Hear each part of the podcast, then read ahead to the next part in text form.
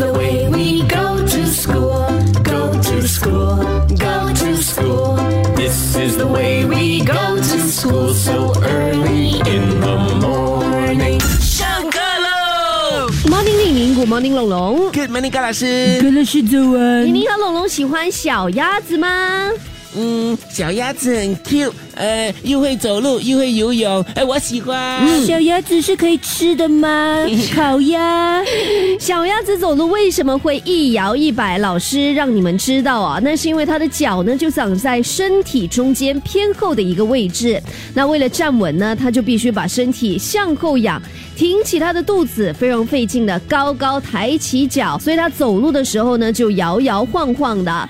再来，为什么鸭子的嘴巴是扁的呢？因为要在水中觅食哦，这个视线呢不是很清楚，而且啊，像是这个鱼啊，还有虾子，它们的活动比较快一些些，所以呢，它的嘴巴要能够控制比较大的面积，那它的嘴巴呢，自然而然扁一点点呢，就比较容易找得到食物啦。那我希望鸭子呢可以吃饱饱，这样子我们吃的鸭肉呢都可以很肥美。